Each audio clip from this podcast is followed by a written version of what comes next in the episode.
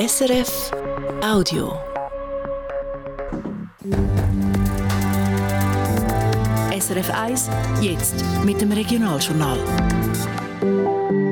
Und da ist Regionaljournal Ostschweiz am Freitag, 16. Februar mit diesen Themen. Kritiker klar gescheitert, Steckbahn behalten sein Asylzentrum. Gemeinsame Planung vom Stadttunnel Rapperswil-Jona. Der Kanton und die Gemeinde machen jetzt zusammen einen ersten Schritt. Nachhilfe für Dreijährige, wie sich die Schule im Thurgau auf die frühe Sprachförderung vorbereitet. Und Konzert für Menschen, die schlecht hören oder nichts sehen. So eine Premiere gibt es heute Abend in St. Gallen. Wir sind an der Hauptprobe. Mehr später hier in dieser Sendung. Am Mikrofon Sascha Zürcher. Guten Abend. Steckbahn am Untersee behalten sein Bundesasylzentrum. Das hat gestern am Abend die Mehrheit an einer außerordentlichen Gemeinsversammlung beschlossen. Die Thurgauer Kleinstadt am Untersee hat als erste Gemeinde in der Schweiz darüber abgestimmt, ob der Mietvertrag mit dem Bund gekündigt und das Asylzentrum geschlossen wird. Die Emotionen sind hochgegangen. Karin Kobler. Scharenweise sind die Leute gestern die Versammlung gekommen. Turnhallen und Galerie haben nicht gelangt. Die Versammlung ist parallel auch noch in die Aula vom Schulhaus geschaltet worden. Viele sind an die Gemeinsversammlung gekommen, die noch nie so einer sind. Ich warte jetzt eben auf jemanden, der noch nie an einer Gemeinsversammlung war. Und sie hat gesagt, sie käme zum Nein stimmen. Hat mir Christa Stettler vor der Versammlung gesagt und hat angefügt, ist klar, dass wir Steckbohren das Flüchtlingsproblem nicht lösen können, aber wir sollten es wenigstens nicht noch verschärfen. Weil die Flüchtlinge sind da, das können wir nicht ändern. Kämpferisch zeigt hat sich an die andere Seite. Die Vertreter der IG Anwohner Notunterkunft, wo die Gemeinsversammlung mit einer Petition gefordert haben. Sie fühlen sich nicht mehr sicher, seit vor allem Leute aus Afghanistan oder der Türkei im Bundesasylzentrum untergebracht sind und nicht mehr Familien aus der Ukraine. Neben Ruhestörung, Delikt und Belästigungen sei das Leben in dieser Zivilschutzanlage Zumutung, hat der Hausarzt von Steckborn, Daniel Böhmi, gesagt. Bis jetzt war die Einstellung halt von der Gemeinderegierung oder von der Kantonsregierung, dass das kein Problem ist. Am liebsten haben sie das halt ignoriert. Jetzt müssen sie es halt wenigstens anhören. Zwei Stunden lang haben die Stimmberechtigten ruhig zugelassen. Ihm, der Vertreter vom Bund, von der Kantonspolizei und dem Stadtpräsident und den wenigen Rednerinnen und Redner, die ihre Meinung kundtun haben. Der Entscheid am Schluss war deutlich. Für mich ist das sehr gut. Das ist einfach das Richtige. Das war sehr blamabel, was da die, die Leute gemacht haben. Und zum Glück hat die Stadt so zusammengehalten, Stadt Steckmann. Das freut mich sehr. Ja, ich finde, es war eine spannende Abstimmung. Das habe ich habe noch nie so viele Leute in einer Gemeinsversammlung gesehen. Ich finde es schlimm. Ich wünsche allen Leuten da, dass sie mal als Familie zwei Nächte lang dort wohnen ich bin sehr froh, dass die so klar rausgekommen ist. Aber wenn es dort Mängel hat, finde ich es sogar sehr gut, dass die jetzt mal eins zu eins gebraucht wird, weil die wäre eigentlich für die Bevölkerung, wenn man Ernstfall denkt. Viel muss ich nicht sagen, ist ganz klar für mich. Der Vertrag mit dem Staatssekretariat für Migration am SEM wird also nicht gekündigt. Das Bundesasylzentrum darf die Steckbahn bleiben. Karin Kobler war für uns vor Ort. Ich habe mit ihr vor der Sendung geredet und zuerst wissen, wie sie denn die Stimmung vor Ort erlebt hat. Es war eine Stadtverwaltung, die sich unglaublich gut vorbereitet hat. Sie haben nebst der Turnhalle und der Galerie auch eine Aula im Schulhaus nebendran so eingerichtet, dass alles per Video und Mikrofon von überall her zusammengeschaltet war. Und da hat es auch gebraucht. 40 Minuten lang sind einfach die Leute gekommen und Leute gekommen und Leute gekommen ich habe dort schon vor der Versammlung mit mehreren geredet und viele haben einfach gesagt, wir müssen für die Menschen einstehen, wir müssen mithelfen, wir müssen solidarisch sein und sie sind noch nie belästigt worden oder haben sich wegen der Asylbewerberin oder Asylbewerber unwohl gefühlt. Also ein sehr grosses Wohlwollen einmal bei denen, die mir gegenüber etwas gesagt haben. Das hat sich ja dann auch bei der Abstimmung gezeigt. Es war schon sehr deutlich gewesen, mit rund 660 zu etwa 30 Stimmen. Was sind denn die Gründe dafür? Zum einen haben SEM und Kantonspolizei mit ihren Zahlen und Fakten zu Delikten im Städtli zum Beispiel klar aufgezeigt, dass vom Bundesasylzentrum rein objektiv keine Gefahr ausgeht. Sie haben aber auch ja, Verständnis gezeigt, dass man so eine Zivilschutzanlage Menschen unwürdig finden kann und sich gestört kann fühlen kann, haben aber einfach gesagt, dass es halt einfach keine andere Lösung gäbe und da scheint angekommen zu sein. Geld spielt ja immer eine ganz wichtige Rolle. Welche spielt die dort Steckbahn? Der Sprecher von der IG Anwohner-Notunterkunft hat der Stadt vorgeworfen, dass sie mit der Anlage einfach Geld will verdienen und mit dem auch die Stimmbürgerinnen und Stimmbürger will ködern. Der Stadtpräsident Roland Toletti sieht es anders. Es ist legitim, es gibt verschiedene Gründe. Die einen haben jetzt vielleicht gesagt, es ist inhuman oder unsolidarisch anderen gegenüber, anderen Gemeinden gegenüber. Andere sagen vielleicht aus dem Grund. Wichtig ist einfach, dass sich der Bürger bewusst ist, was das auch für finanzielle Konsequenzen hätte. Aber ich glaube nicht, dass das ausschlaggebend ist und das hat auch der Stadtrat nicht wollen. Dass man, es ist kein Hauptargument für uns. Fakt ist, mit dem Bundesasylzentrum kommt Steckborn jährlich eine Viertelmillion über. Sonst hätte es Steckborn jährlich eine Viertelmillion gekostet für zusätzliche elf Menschen mit Asyl, die ihnen zuteilt worden wären. Und wie geht es jetzt weiter? Der Vertrag von Steckborn mit dem Staatssekretariat für Migration im SEM läuft noch bis Ende 2025. Dann wird sowieso neu verhandelt. Für den Moment sagen sie einfach erleichtert, hat der Sprecher Reto Kormann vom SEM gesagt. Auch, dass es nicht ein Signal gegeben aus Steckborn, um sich gegen so Bundesasylzentren aufzulehnen.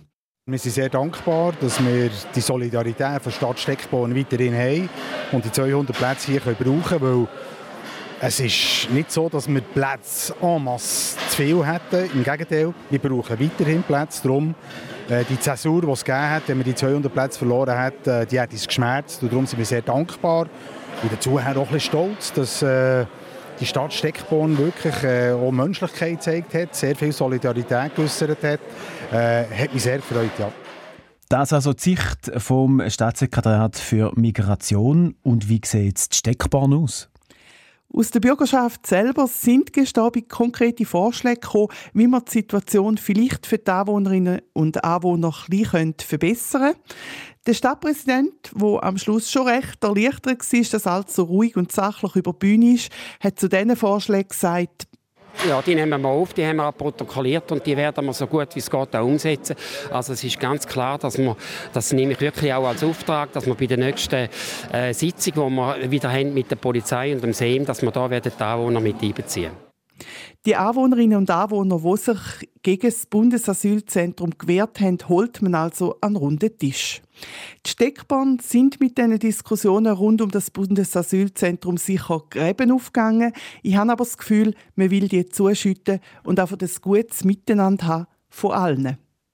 Karin Kobler, die gestern am Abend bei der Gemeinsversammlung die Steckbahn war, wo die Bürgerinnen und Bürger entschieden haben, dass das Asylzentrum im Dorf bleibt. Es ist ein grosses Projekt, das das Verkehrsproblem der zweitgrößten Stadt im Kanton St. Gallen, Rapperswil-Jona, lösen soll. Ein Stadttunnel. Im letzten Herbst hat sich die Bevölkerung von Rapperswil-Jona relativ klar für die Planung von so einem Tunnel ausgesprochen. Für das spannt die Stadt jetzt noch enger mit dem Kanton zusammen. Michael Ullmann. 600 Millionen bis 1 Milliarde Franken. So viel soll laut ersten Schätzungen so ein Tunnel, wo das Stadtzentrum von Rapperswil-Jona entlasten soll, kosten. Ein konkretes Projekt gibt es zwar noch nicht und so ein Tunnel ist auch noch Jahre, wenn nicht Jahrzehnte weit weg. Dass man da aber schneller vorwärts kommt, wollen die Stadt und der Kanton St. Gallen Vorgehen jetzt genau aufeinander abstimmen und zusammen ein Gesamtverkehrskonzept ausschaffen. An einer Startsitzung haben sich Stadt und Kanton dazu bekennt, teilen beide heute mit. Der Stadtpräsident Martin Stöckling. Das Zusammengehen ist ein Schlüssel für ein erfolgreiches Tunnelprojekt.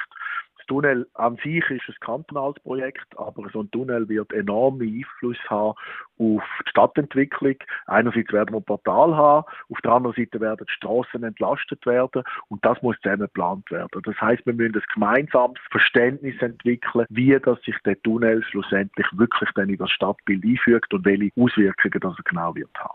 Und zwar sowohl die positiven wie auch die negativen Auswirkungen. In einem ersten Schritt soll jetzt ein sogenanntes Zielbild ausgeschafft werden, also quasi, was will man überhaupt? Da kann auch die Bevölkerung mitreden. Parallel dazu werden aktuelle Verkehrszahlen erhoben. Der Martin Stöckling geht davon aus, dass so ein grosses Verkehrsprojekt kann umgesetzt werden obwohl so Projekte gerade in der heutigen Zeit besonders schwer haben. Stichwort Umwelt- und Landschaftsschutz. Der Stadtrat ist nach wie vor überzeugt, dass das wird entscheidende Schritt sein in der Lösung des Verkehrsproblems von Rapperswil-Jona. Das haben wir so kommuniziert in der Abstimmung. Der Kanton ist gleicher Meinung. Wir werden jetzt daran schaffen, dass wir die Bevölkerung auf die Reise mitnehmen können, dass wir können überzeugen aber auch, dass das nicht bloß die einzige Lösung ist, sondern dass es einen Strauß von verschiedenen Massnahmen braucht. Und wenn einem das klingt und wir sind überzeugt, dass das wird, dann wird die Bevölkerung auch dazu Ja sagen. Kräfte bündeln, kein Alleingänge. Das sagt auch die St. Galler Baudirektorin Susanne Hartmann. Wir setzen alles dran, schon von Beginn weg, dass man da auch entsprechend kann umsetzen kann. Und darum müssen wir uns seriös vorbereiten.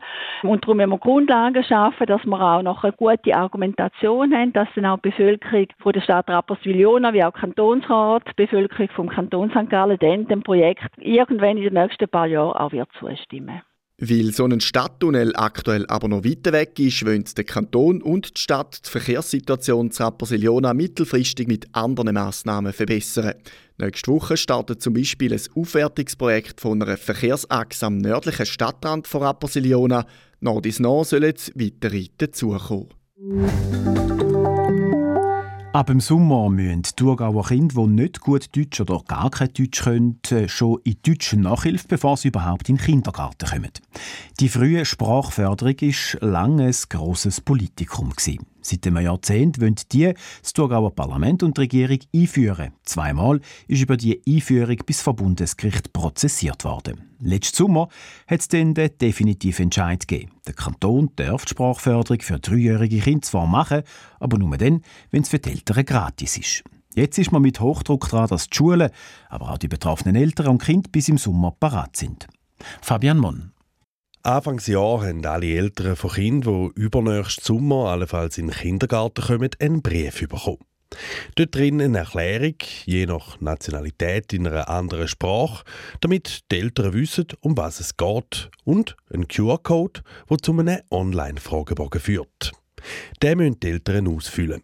Gefragt wird zum Beispiel, welche Sprache das die geredet wird, aber auch welche deutschen Wörter das Kind schon kennt und einfache Sätze, die die Eltern müssen sagen ob ihr dreijähriges Kind die versteht. Zum Beispiel der Satz «Was ist dein Lieblingsessen?» Der ausgefüllte Fragebogen landet beim Kanton. Der informiert dann die einzelnen Schulgemeinden darüber, wie viele Kinder das Nachhilfe bräuchten.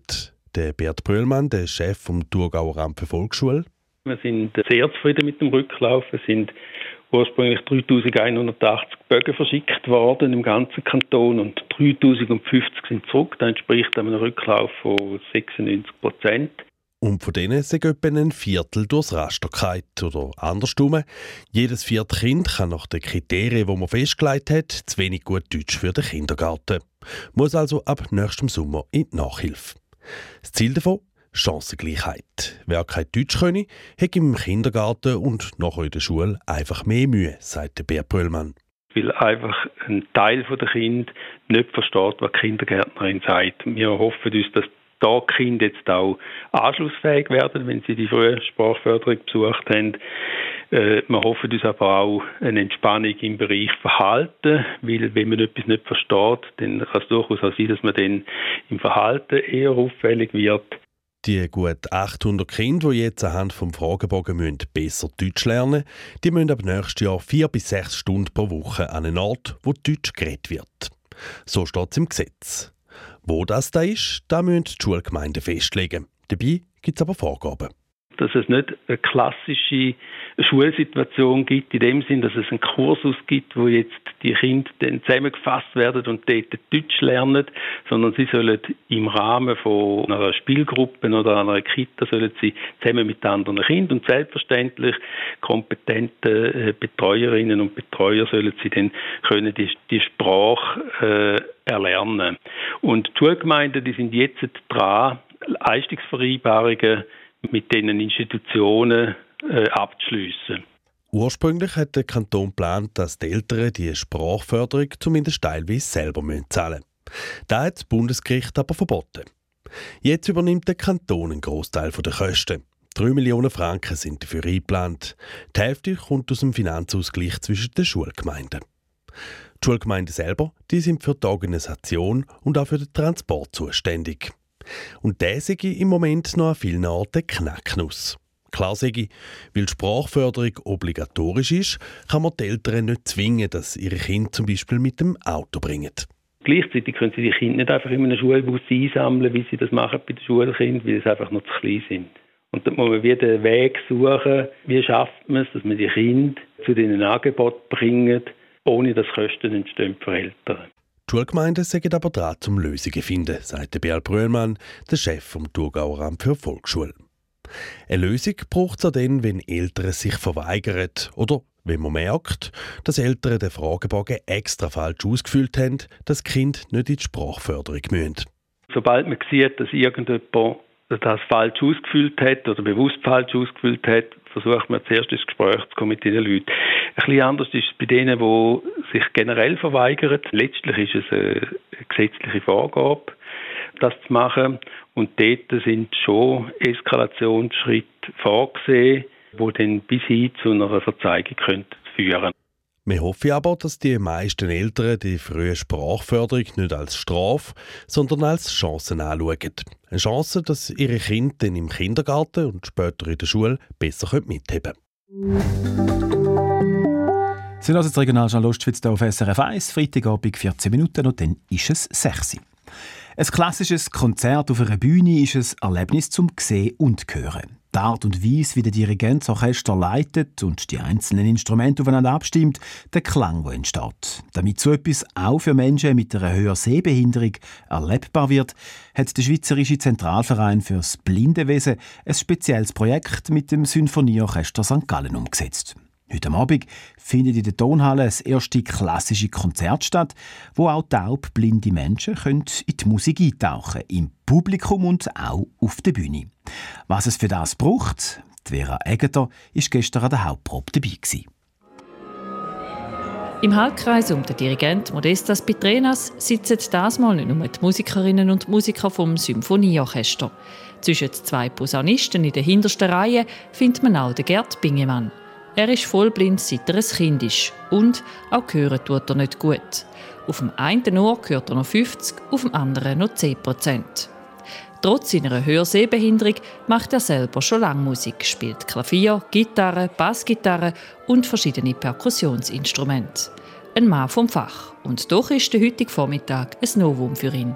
Ich werde das erste Mal in meinem Leben nicht nur akustische Eindrücke von äh, Musik haben, sondern auch haptische, also solche, die man spüren kann, weil ich nämlich Musikinstrumente gewisse und während dem Spielen die Personen ganz behutsam an den Schultern oder am Rücken oder vielleicht am Oberarm darf berühren. Zwei.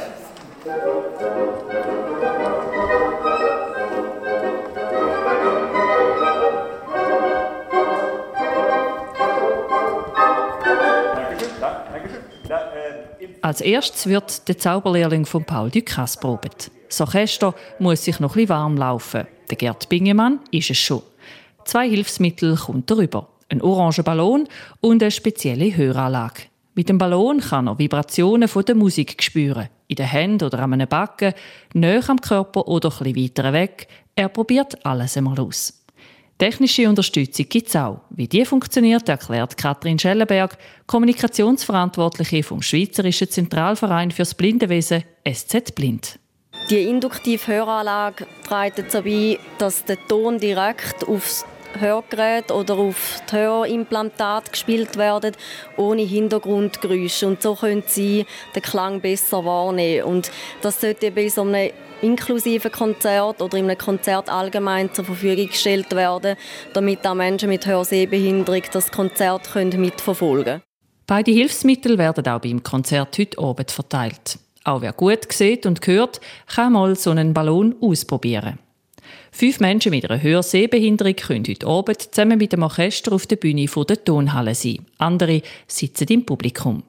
Ein inklusives Konzert, wo sich SZ Blind in Zukunft noch mehr würde davon wünschen beim Symphonieorchester hat Caroline Bergmann geschaut, dass alles klappt. Sie ist Orchestergeschäftsführerin und managt alles. Auch die Anfrage für das spezielle Konzert ist bei ihr gelandet. Ihre erste Reaktion darauf? Oha, gut, das muss gut geplant sein. Da müssen wir gut vorher die Absprachen getroffen haben. Wir müssen viel, äh, es ist einfach, es ist sehr komplex. Das äh, haben wir jetzt auch gemerkt. Es hat wahnsinnig viel Spaß gemacht, trotz alledem, aber äh, viel zu bedenken und einfach den Fokus darauf, wie kriegen wir es hin, dass alle am Ende glücklich sind.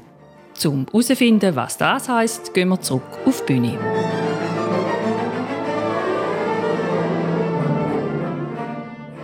Nach einer kurzen Pause ist die siebte Symphonie von Antonin Dvorak an der Reihe. Der fast zwei Meter große Dirigent Modestas Pitrenas dirigiert mit vollem Körpereinsatz, macht öppe die sogar einen kleinen Sprung in die Luft und hinter ihm steht der Gerd Bingemann und spürt noch. Und dann habe ich langsam mich gewagt, ein bisschen, ähm, in seine Oberarme hineinzugehen und dann gemerkt, wie er manchmal säuferlich jemanden so rausholt und dann wieder abschwillt und plötzlich richtig äh, ruckartige Bewegungen macht in eine Richtung und aus dieser Richtung wuff, kommt nachher genau ein Schwall von Tönen, die vorher gar nicht da waren. So gut es Gerd Bingemann gefällt, dem Dirigent wird es irgendwann zu viel. Er ist ein bisschen gestresst, sagt er, und fährt sich gerade ein paar Mal übers verschwitzte Gesicht. Seine rechte Hand, die Orchestermanagerin Caroline Bergmann, schaut, dass er den Rücken wieder frei hat. Musikerinnen und Musiker berühren, das hat man nur gestern während der Probe können. Heute am Konzert ist volle Konzentration verlangt, wo die Musikerinnen und Musiker auf die Sekunde genau spielen müssen. Berührungen am Instrument oder Körper würden dort zu fest ablenken. Es geht einfach besser in der Probe. Da müssen Sie nicht in der Sekunde, wenn es dann mal daneben geht, ist es in der Probe nicht so, so dramatisch wie im Konzert, sage ich jetzt mal. Der Gerd Bingemann, noch ganz beseelt von seinem Platz hinter dem Dirigent, sitzt jetzt neben dem Kontrabass. Auch da ist Anlangen erlaubt. Spüren, was im Körper vom Musiker passiert und was mit dem Instrument. Luft hat es da gegeben. Ich habe ihn dann gefragt, das ist ihm selber auch nicht bewusst sein, dass es immer wieder recht Luft produziert, wenn er da wahrscheinlich recht ruckartige Bewegungen macht und eben das Erdbeben mal zu merken, wenn er mal Sechzehntel muss machen, da da da da da da da da, der ganze Körper zittert und der, der Bass soundet und das ganze Orchester rundum schubt.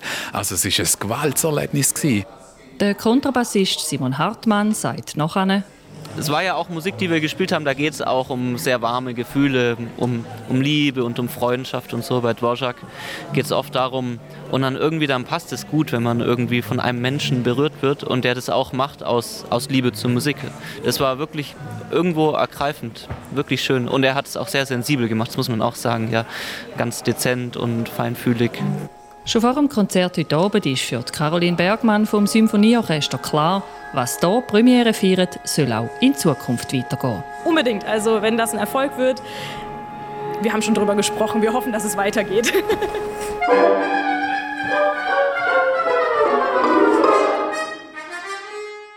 Die Vera Eggenthal berichtet. Weiter geht's mit den Meldungen vom Tag. Jetzt den Grad. Im Magazin von Regional Diagonal gehen wir auf eine spezielle Baustelle im Kanton Schaffhausen. Dann müssen wir die Diagonale ausmessen, ob sie in der Winkelkeit ist, und dann müssen wir die Spickschnur anfangen Auf dieser Baustelle haben Lehrlingssäge. Sie planen und realisieren alles von A bis Z. Ich finde es mega cool, dass ich das machen darf. Selbstständig arbeiten, dass man es einfach mal ein bisschen selber studieren kann, die eigene Baustelle sozusagen. Das Projekt angerissen hat ein Bauunternehmer. Er will nicht nur über den Nachwuchsmangel jammern, sondern etwas dagegen tun. Und dann geht es auch noch um die Liebe, genauer um einen alten Brauchszug. Verschiedene Chöre laufen einmal im Jahr durch die Stadt und geben vor den Häusern von Verliebten ein Ständchen. Ein hübscher Schatz, ein hübscher Schatz, hast du da, hast du da. Das Regional-Diagonal-Magazin morgen nach der 12 hier auf SRF 1. Und jetzt ist es 6 vor 6 das Wetter für morgen und die Meldungen von heute im Überblick. Das Bundesasylzentrum mit der Zivilschutzunterkunft von Steckborn soll bleiben. Das haben die Stimmberechtigten gestern am Abend an einer außerordentlichen Gemeinsversammlung entschieden. Und das deutlich. Von den 700 Leuten im Saal haben gerade mal etwa 30 Leute für die Schliessung vom Asylzentrum gestimmt. Es ist zum ersten Mal in der Schweiz, wo eine Gemeinde über so etwas abgestimmt hat. Der Bundesrat hat sich zu einem Vorstoß geäußert, wo die Frage gestellt wird, ob die Ulmerhalle 9 allenfalls vorzeitig muss abgerissen werden. Das, weil die dritte Rosenberger Röhre Platz braucht. Der Bundesrat bestätigt, dass ein Teilrückbau der Halle nötig ist. Was es kostet, ist aber noch nicht klar. Der Aufwand ist aber im Budget von 1,3 Milliarden Franken drin. Am Budget also für die dritte Röhre und den Zubringer Güterbahnhof in der Stadt St. Gallen. Es ist ein grosses Projekt, das die Verkehrsprobleme der zweitgrößten Stadt im Kanton St. Gallen, Rapperswil-Jona, lösen soll. Ein Stadttunnel. Letzten Herbst hat sich die Bevölkerung von Rapperswil-Jona relativ klar für die Planung von so einem Tunnel ausgesprochen. Für das spannt die Stadt jetzt noch enger zusammen mit dem Kanton. Die Grünliberalen vom Kanton Glarus wollen, dass der gemeinnützige Wohnungsbau im Kanton gefördert wird. Sie haben den Memorialsantrag eingereicht, einen Antrag also, der zwingend vors Volk muss. Die Glarner Regierung hat den Antrag der Grünliberalen jetzt als zulässig erklärt. Ob er soll angenommen oder abgelehnt werden, dazu äußert sich die Regierung nicht. Das muss dann der Landrat machen, also das Kantonsparlament. Im Bistum St. Gallen kommt das Fachgremium gegen sexuelle Übergriffe viel mehr neue Meldungen über, seit die nationale Missbrauchsstudie vor gut fünf Monaten veröffentlicht worden ist. Seitdem hat das Fachgremium über zwei Dutzend Gespräche geführt und in 16 Fällen einen Antrag auf Genugtuungszahlungen gestellt, teilt das Bistum St. Gallen mit.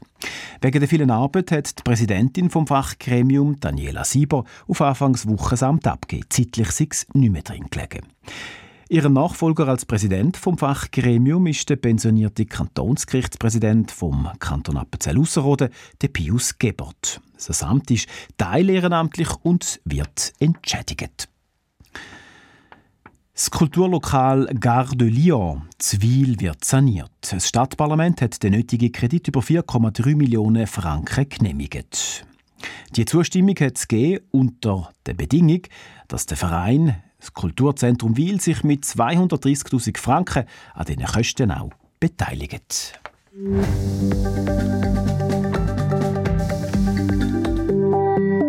Jetzt ist es Zeit für das Wetter und die Prognose von SRF Meteo und die hat der Gaudenz Fluri. Heute Abend und in der Nacht tut es immer mehr zu und stellenweise kommt es auch kurz regnen oder in der Höhe gibt es ein paar wenige Flocken Schnee. Es ist eine milde Nacht mit Tiefstwert zwischen 2 und 7 Grad. Morgen Vormittag ist es meistens stark bewölkt und stellenweise regnet es ein bisschen. In der Höhe ist nicht unbedingt Schnee, da ist es eher auch so eine Art ein bisschen Nieselregen. Im Laufe des Vormittags trocknet es den meisten Ort aber ab. Grosse Auffällige gibt es im Flachland nicht. Auf den Alpengipfeln oben, dort kommt man aber am Nachmittag dann wenigstens zum Teil an Sonne. Es gibt wieder einen milden Tag mit 12 Grad in Kreuzlingen und. In St. Gallen gibt es 11 Grad, Herisau 10 Grad und Elm sind es etwa 8 Grad. Am Sonntag da starten wir mit viel Sonnenschein oben raus. Unten drinnen hat es eine Art Hochnebel. Der löst sich aber recht gut auf und dann gibt es mal ein, zwei Stunden Sonnenschein auch im Flachland, bevor vom Westen her dann wieder dichte Wolken aufziehen. Auch am Sonntag gibt es Höchstwert zwischen 9 und 12 Grad. Der Gaudenz Flur ist das aus der Wetterredaktion von SRF Meteo. So viel von uns bis dahin. Informationen sind das aus der Region am Freitagabend Ausgabe, 16. Februar. Informationen auch auf der SRF News App oder im Internet auf srf.ch.